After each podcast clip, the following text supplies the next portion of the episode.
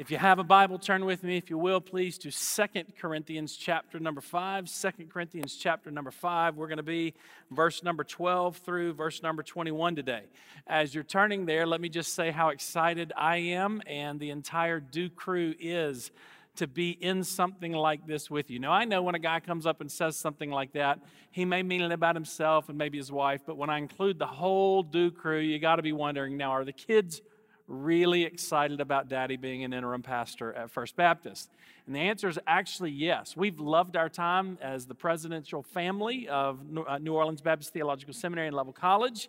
Uh, we've been traveling a lot. It's a great privilege and honor to go around to the churches of the SBC and to preach in a variety of different places every week.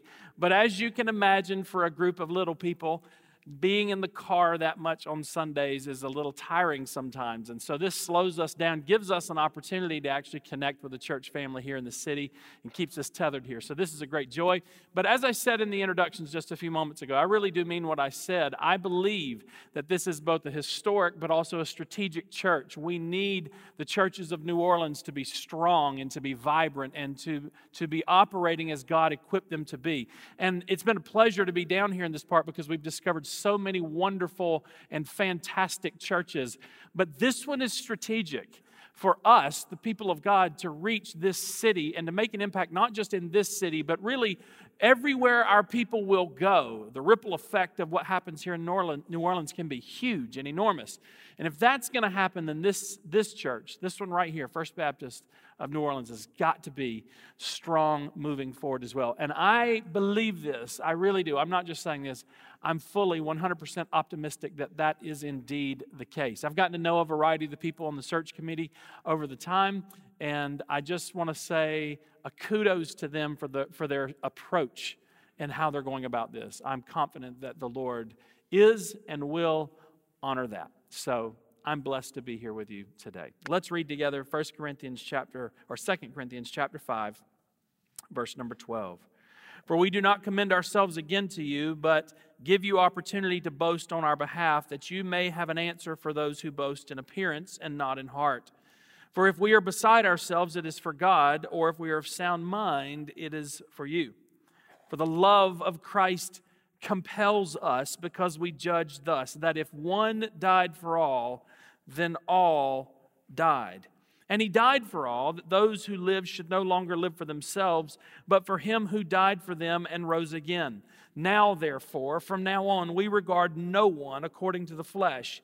Even though we have known Christ according to the flesh, yet now we know him thus no longer. Therefore, if anyone is in Christ, he's a new creation. Old things have passed away. Behold, all things have become new. And now all things are of God, who has reconciled us to himself through Jesus Christ, and he's given to us the ministry of reconciliation. That is, that God was in Christ reconciling the world to himself, not imputing their trespasses to them. And he's committed to us the word of reconciliation. Now then, we are ambassadors for Christ as though God were pleading through us. We implore you on Christ's behalf be reconciled to God. And then perhaps one of the richest, best, most beautiful statements in all of Scripture. For he made him who knew no sin to be sin for us, that we might become the righteousness of God in him.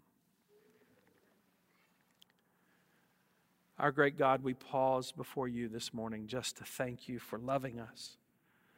Thank you, Father, for redeeming us. Thank you, God, for giving us life doubly, both in creation and also again in redemption. You've made us your sons and your daughters. We stand before you this day not at all because we ourselves have anything to boast in. And Father, we are what we are. We have what we have because of your great grace. And Father, we pray that you'd help us to be conformed to the image of your Son, that we would be a people that rightly understand what it is you've called us to be, who it is you've called us to be, what it is, Father, you've put before us to do. Bless this church, I pray, as myself and Bo enter into this interim season with them. Father, I pray that you be uh, with the committee as they seek and as they pray. that, Father, you would give them eyes to see and ears to hear who you are calling to be the pastor here of this church. And I pray, Father, that you would give this church in the meantime great strength and vibrancy, a time of flourishing.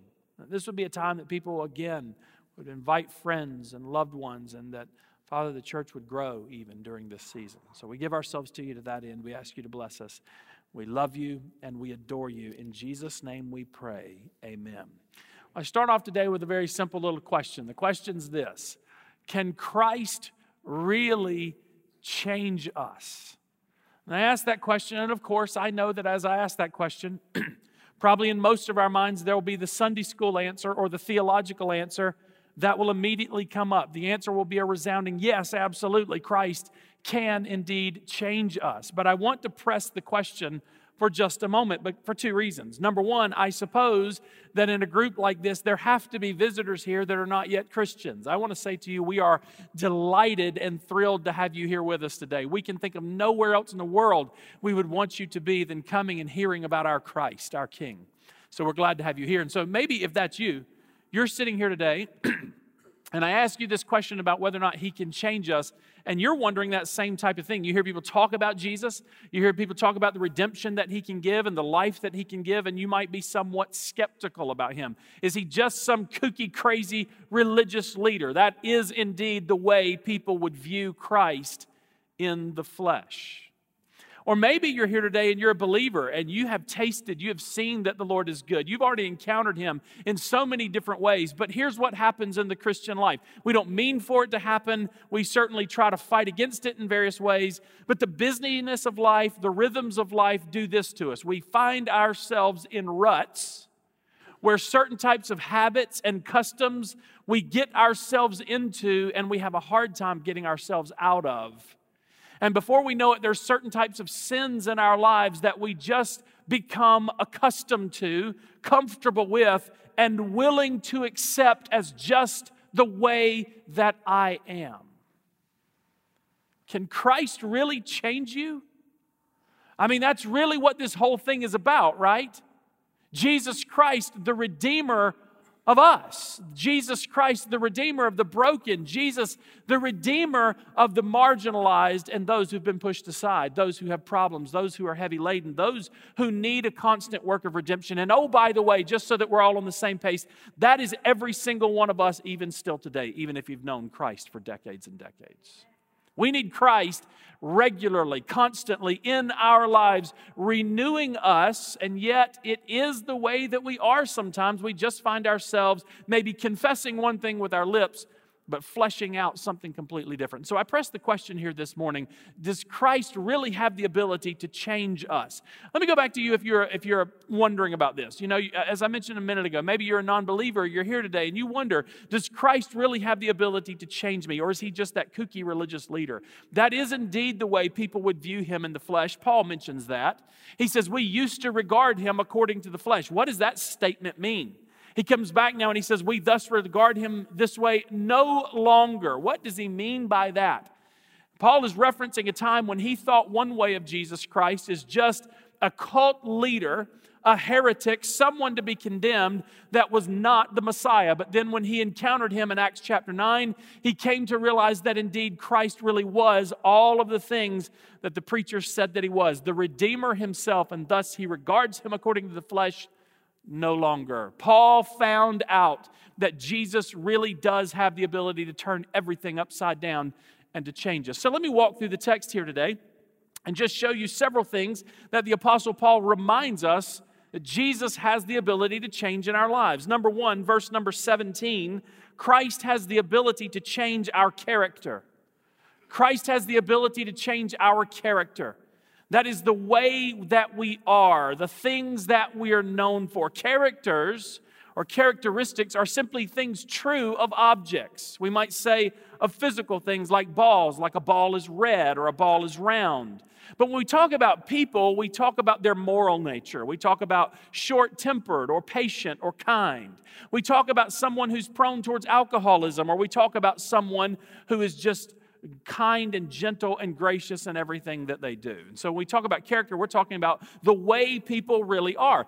And if the gospel does anything to us, if Christ does anything to us, he changes all of that. The apostle Paul says in verse number 17, therefore, if anyone is in Christ, listen to this, he or she is a new creation. Paul is referencing this idea that believers have come to refer to as being born again. Jesus speaks about this in John chapter 3. When a Christian, when someone comes to faith in Christ, what we find is that Jesus does more in our lives than simply getting us into heaven. We'll reference that when we get to verse 21. Jesus does more than simply forgive us of our sins. Listen, Jesus radically transforms us. Jesus loves us enough, enough to redeem us in our brokenness and loves us enough not to leave us there. He says to us in verse number 17 that if we're in Christ, we're a new creation.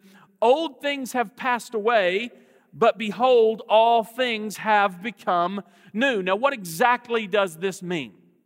Does this mean that Jesus eliminates all the consequences for past choices? If you know my story at all, you know that I was not born with a Southern Baptist silver spoon in my mouth. I mean, this is not at all who I was. I was just a normal, ordinary kid from a blue collar family in the rural parts of North Carolina, and we didn't go to church. I wasn't particularly good at anything whatsoever. I, not at athletics, certainly not at school or anything like that. And my parents split up when I was about seven years old. I, I, could say an awful lot about that right now, but I'll just tell you this this absolutely crushed me and rocked me. In the years that would come after this, I found myself in all of the wrong things, doing all the wrong things with girls, doing all the wrong things with drugs and alcohol and partying. I certainly didn't do the worst possible things that somebody could do, but what I did do, I did with flair. I was really, really good at being lost. I was really good at being a pagan, and I loved it, at least for a season. Things began to accumulate and mount on me where all of a sudden, you know how sin is. I mean, you could give the same types of testimony, right? Sin is the type of thing that does indeed please us and give us some kind of excitement or satisfaction for a season. That's why we're drawn to it. That's why we go back to it again and again and again. We believe that this thing is going to satisfy us, and so we go back to it again and again. But also, we should say this about sin sin is the kind of thing that's like drinking ocean water. You find yourself in the ocean, you're parched and you're famished. You have nothing to drink, and it's oh so tempting to drink from the ocean water. And you can do it, and it will indeed make you feel better for just a few minutes. But because of the salt content of that water, you will quickly find yourselves more thirsty, more famished, more parched than you were before you drank the water. That's the way sin is. And I encountered this as a very young man. 16, 17 years old, beginning to realize that these things that once used to give me such thrill and excitement now all of a sudden didn't give me the same type of impact at all. In fact, not only that, they, I found myself repeatedly after I would sin so greatly, empty, broken, and filled with shame. Things accumulated in my life and came to a head when I was a junior in high school. I got arrested twice. The first time I got arrested, I got arrested for stealing seven cases of beer out of the back of a grocery store. It was something we, frankly, did quite a lot, to be honest with you. We never stole that much, but that day we got greedy. We decided we were going to have a humdinger of a party, and we stole seven cases of beer, and we were getting ready for the weekend. Man, we were going to party it up. I, uh, we made a big ruckus leaving the back of the grocery store. The folks came back and saw us leaving, saw what we were doing, called the police. 20 minutes later, my head is being thrown against the hood of my Jeep as the cop arrests us. I begin to realize in that moment that there's something wrong with me. I begin to realize in that moment that my life is not going the way that I thought that it would. But hear me, it wasn't just the forensic facts of it that bothered me. It wasn't just that I'd gotten arrested. Listen, it was, there was a deeper story. It was a story of emptiness. It was a story of brokenness. It was the story of shame.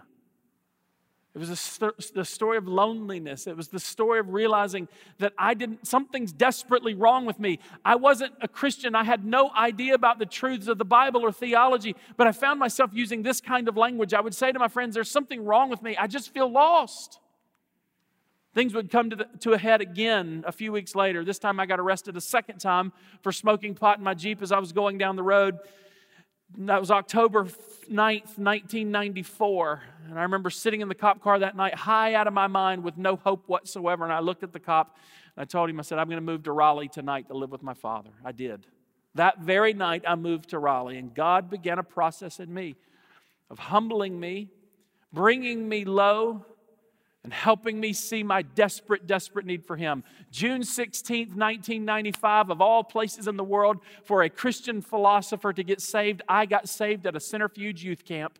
With all the hype and all the silly things that people pick on for youth ministry, it was all there, and God used it in a very real, real way. I threw myself onto Jesus Christ, and I can tell you, as one who's tasted and seen that the Lord is good, walking with Him now for 24 years Oh, he has the ability to change everything, not just to redeem my soul, but listen to change my character. Listen to how the Bible will describe this in Galatians chapter, chapter 5.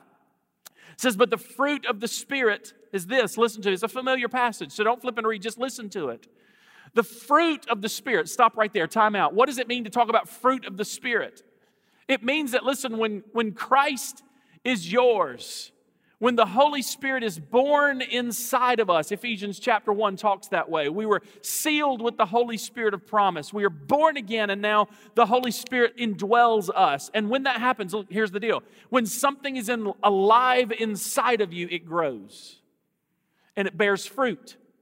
And what is that fruit exactly? Paul metaphorically describes the outflow of the Spirit of God in our lives.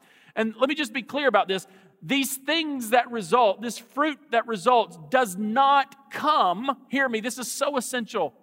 It does not come from us trying harder. It doesn't come from us white knuckling and doing our dead level best to be better or to do better. No, no, no, no, no. It happens and it results because the Spirit of God takes residence in your heart, in your very being, and He begins to grow and flow out of you. That's what He means by the fruit of the Spirit. Okay, what are they? But the fruit of the Spirit is this listen to this love, joy, peace patience, kindness, goodness, faithfulness, gentleness, and self control. So, what does that mean exactly? Here's the kind of way that the Spirit of God, alive in us, now that we're children of His, begins to change our character. Listen to this hatred. Let's be honest about it for a second. Isn't that a very natural default disposition for us? Don't we find it very easy to hate? Hate perhaps someone who's hurt you. Hate perhaps someone who's abused you, mistreated you, misspoken about you. It's just our natural disposition to hate. But look, that is not the evidence of the Spirit of God inside of us. Listen, hate is replaced by love. And again, it's not because you just try harder. It's not that you white knuckle love to come out. No, the Spirit of God's alive in you and it flows out. Hate is replaced by love. Despair, also something that's very easy for us to do. It's my natural disposition to lose hope and worry. But the Spirit of God in me brings something different. Despair is replaced by joy. Restlessness, the, the inability to stop struggling and striving, restlessness is replaced by peace. Anxiousness is replaced by long suffering. Rudeness is replaced by kindness. Malice is replaced by goodness. Infidelity is replaced by faithfulness. Hostility is replaced by gentleness. And weakness is replaced by self control. That's what it looks like to have your life redeemed. What the Apostle Paul says in 2 Corinthians chapter 5 is this that if any of us are in Christ, understand this. Now, what he doesn't say here is if any of us go to church, what he doesn't say here is if any of us do good Christian works. No, he uses the language of if any of us are in Christ. That suggests something to us, folks. It suggests a relationship, it suggests an intertwinement. That if I'm so related, so in communion with Christ, abiding with Him and Him abiding with me, that when I have that, listen to this, I'm a new creation. Old things have passed away. There may still indeed be consequences of my sin. You know, those arrests I talked about, I was on probation for a long time. Even after coming to faith in Christ, there are some things that may walk with me the rest of my life. But I have now been made new. If we are in Christ, He changes our character. Second thing I want you to see verse number 14 and 15, and then again in verse number 18 through 20. Christ not only changes our character, Christ changes our purpose and our mission. In other words, the orientation of my life now changes. It's not just that when I come to faith in Jesus, He changes the qualities about me. He changes also, in addition to that, the very direction of my life. Think of yourself, think of myself, think of all of us for a second. Let me give you two, maybe just metaphors or, or thoughts, analogies to think about for this. Think of each of us as an arrow, an arrow that will be shot, pulled back in the bow, and shot. Christ changes the very trajectory of what it's going after. Think of ourselves in another way. Think of us as ships in the sea. I'm a ship in the sea, and you're a ship in the sea. And listen, each of us moves towards something and each of us creates for ourselves a wake that other people will swim in our wake. I think about this is a good metaphor, by the way, to think about as a father or as a mother. As a parent, listen to me. You're a ship in the sea creating a wake, and your little people swim in that wake. And they will be blessed by how you live, or they will be cursed by how you live. So, parents, get it right.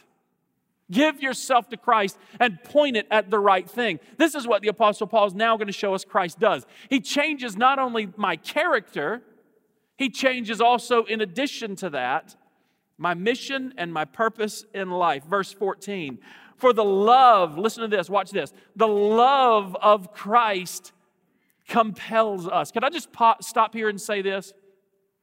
Of all of the emotions, love is the strongest. It's stronger than fear. It's stronger than hate.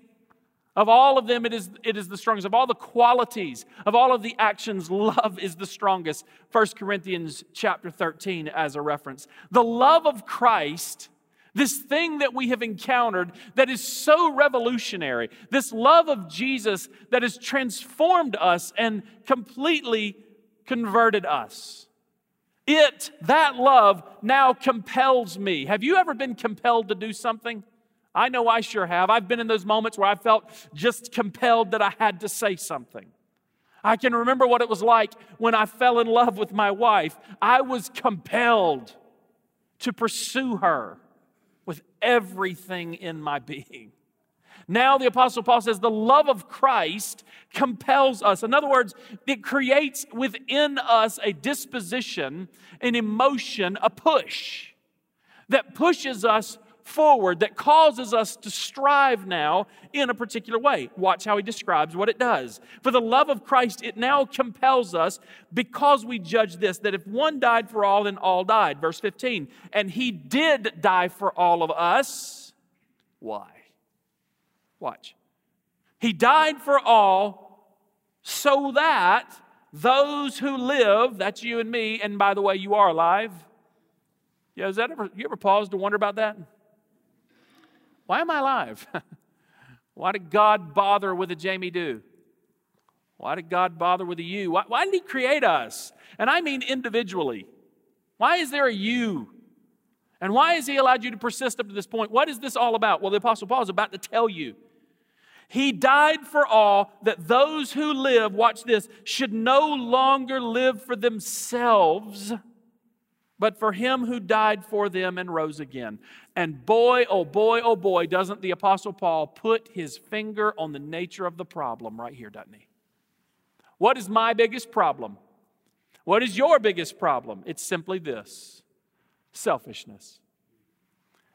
I can trace almost any difficulty, any problem that I've got in my relationships, in the workplace, in my career, in my family, to one simple word selfishness. It's when I put myself, my wants, my desires, my kingdom, which I am so prone to live my life for. Each of us does this. It's called the idol of our own name. And boy, do we bow down to it and worship it. We care very deeply about our success. We care very deeply about our station or place in life. We care very deeply about how we are esteemed or treated. The Apostle Paul says, shatter it, crucify it. Why? Because Christ himself has been crucified. Verse 15, that those who live should no longer live for themselves, but watch this, but for him who died for them and rose again. In other words, listen to me, Christian, this is what I want you to see Christ changes my mission and purpose. Look, when you come to faith in Christ, everything gets turned upside down. Once again, the night I got saved, I can remember this. I remember June 16th, 1995. That night, I didn't grow up in a church. I didn't grow up with all the jargon. I didn't know about, you know, the practices of Christianity and all those things. But that very night, I knew two things. I knew that number one, I was home in Christ. Number two, I knew that I would spend the rest of my life doing this. I didn't know what this meant. I certainly never imagined the things that I'm doing right now for Christ. But I knew that I would give my life for Him, to proclaim Him, to preach Him, to do whatever I have to do, to leverage my life for Him and His cause. This is precisely what the Apostle Paul is saying we do now. Now look at verse quick, verse 18 through 20, real quick. Now, all things are of God who has reconciled us to himself, and he has given to us the ministry of reconciliation. Wow, what does that mean? Well, two things. He goes on to say in verse number 19 that is, that God was in Christ in the world, reconciling the world to himself, not imputing their trespasses to them, and he's committed to us the ministry of reconciliation. Verse 20, we are ambassadors for Christ, as though Christ were pleading through us. Let me just say two things about this very quickly. Number one, we are reconcilers. That means my job is to recognize the brokenness and the alienation of lost people from God. My Redeemer, my King Christ, these people are alienated from. And it is my job, it is your job, it is the body of Christ's job to work as reconcilers in this world, bringing those who are marginalized and away from Christ to Christ. That's what it means to be a reconciler. He gives us another metaphor to think about ourselves. That, that is the metaphor of ambassadors. Now, let me just very quickly. What's an ambassador? Ambassadors are people that go to a foreign land, and there in that foreign land, they represent the interests of their king and his kingdom. They're not comfortable there, perhaps. They feel weird and out of place at times, but their job is to be there to represent the interests of our king. Understand this the Christian faith is deeply political. I don't mean political in a Republican Democrat type of way, though, of course, there are implications there. No, no, no. It's political in this way. Our kingdom is about one king. You see the politics of that? This is about a king. This is about a kingdom. This is about a throne. This is about a rule. And our job in this foreign land is to represent in this foreign land the interests of our king. It is to announce the coming of our King and to urge those of this land to enter into his kingdom. My life, not just my character, but now the very mission and purpose of my life is turned upside down. And I am to give my life for the cause of Jesus Christ, and that is you too. Let me make one more point here this morning, and we'll be done. Thirdly and finally, there's this question. Let me, let me, let me set this last point up with a question. Jamie, you're saying to us, hey, you're now to change your habits. No, I'm saying Christ is going to change your habits. You're saying I'm to change my mission and purpose. No, I'm saying Christ has already changed those things. Now, we do have to admit that this is a reorientation of life. And we have to admit it is a reorientation of life away from things that we want to keep our hands on. Right? Let's be honest about it. Does Christianity, does Christ call you to let go of some things? Yep. Yes, in fact, I'd say it this way Christ expects from you, and Christ expects from me absolute, complete, 100% obedience. And he calls us to let go of things. Now, with that in mind, perhaps there is at times a protest in our hearts. God, what's in it for me? Why should I do this? Verse 21. Verse 21, the Apostle Paul reminds us of what Christ has done for us. And now, logically speaking, in my mind, I would say, well, maybe verse 21 is where we should have started in the first place. I'm just trying to honor the structure of the text. Verse 21. This is why we do this. This is why my character gets changed. This is why my mission and purpose in life gets changed. And it goes from being all about me to being not at all about me at all. And everything to do about Jesus Christ. Why? Because of verse 21. For he, that is the Father, made him, that is Christ, who knew no sins. Pause right there. This is the gospel message. Some theologians have noted that this is perhaps the very best statement in the scriptures to talk about substitutionary atonement. That God the Father would take the perfect, spotless Son who had no sin, who knew no sin, for he made him who knew no sin, watch this, to be sin for us, that we who are sinners might become the very righteousness of God in Christ. Christ says to me, Christ says to you, quite literally, let me have your sin. Let me have your death. Let me have your condemnation. Let me have your mockery, your scorn. Let me have your rejection. Let me have all of that and let me put it on my own shoulders. And he marched straight to the cross, where it was nailed to the cross for you and for me. And now, what's in it for me? that the very that we might become listen to this the righteousness of God in him. Wow. He has taken from me my shame and my sin and he has given to me his righteousness. I think so, sometimes one of the biggest problems we've got in the church is that we have forgotten what Christ has done for us. Brothers, sisters, I don't yet know your stories. I look forward to being with you and to get to know some of your stories. And, but don't you ever forget.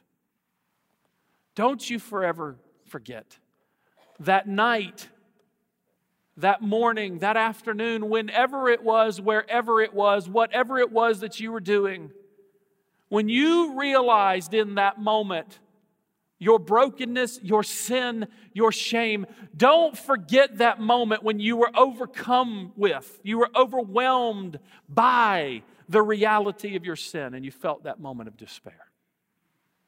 And then, whatever you do, don't ever, ever, ever forget that Christ, who knew no sin, took that for you. And you took from him his righteousness. Why do I do any of this stuff? Why do you do any of this stuff? It's because we stand as men and women who've been redeemed by Christ. And that, my dear friends, changes everything. Can He change us? Yes. Let me finish it this way. If you're here today, as I mentioned, and you're not a believer, we're thrilled you're here. We want you here again and again and again. Even if today you don't respond, we want you to come back again and again and again. But you wonder, does Christ really have the ability to change me? I'm telling you right now, as one who's tasted it himself, yes. Yes, and yes. Maybe you're a believer here today and you affirm with me everything I've just said. You've given me the Sunday school answer in your heart.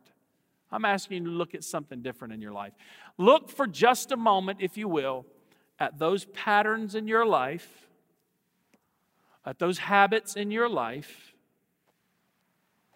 that you know take you away from Christ, that you know are not honoring and pleasing to Him. Now, I ask you this question why are they patterns? Why are they habits? Why have they been given the place that they've been given in your life? Can Christ change that? And if that's true, there's only one reason they'll remain, and that's because we want them to. Father, help us to be obedient to you in all things, to love you well with our whole being, with our whole heart. Thank you, Father, that you have indeed worked such that you are in the business of changing us. Bless us now as we go. Help us, Father, to be faithful to you and help us to respond obediently to you in your leading. We give ourselves to you. In Jesus' name we pray. Amen.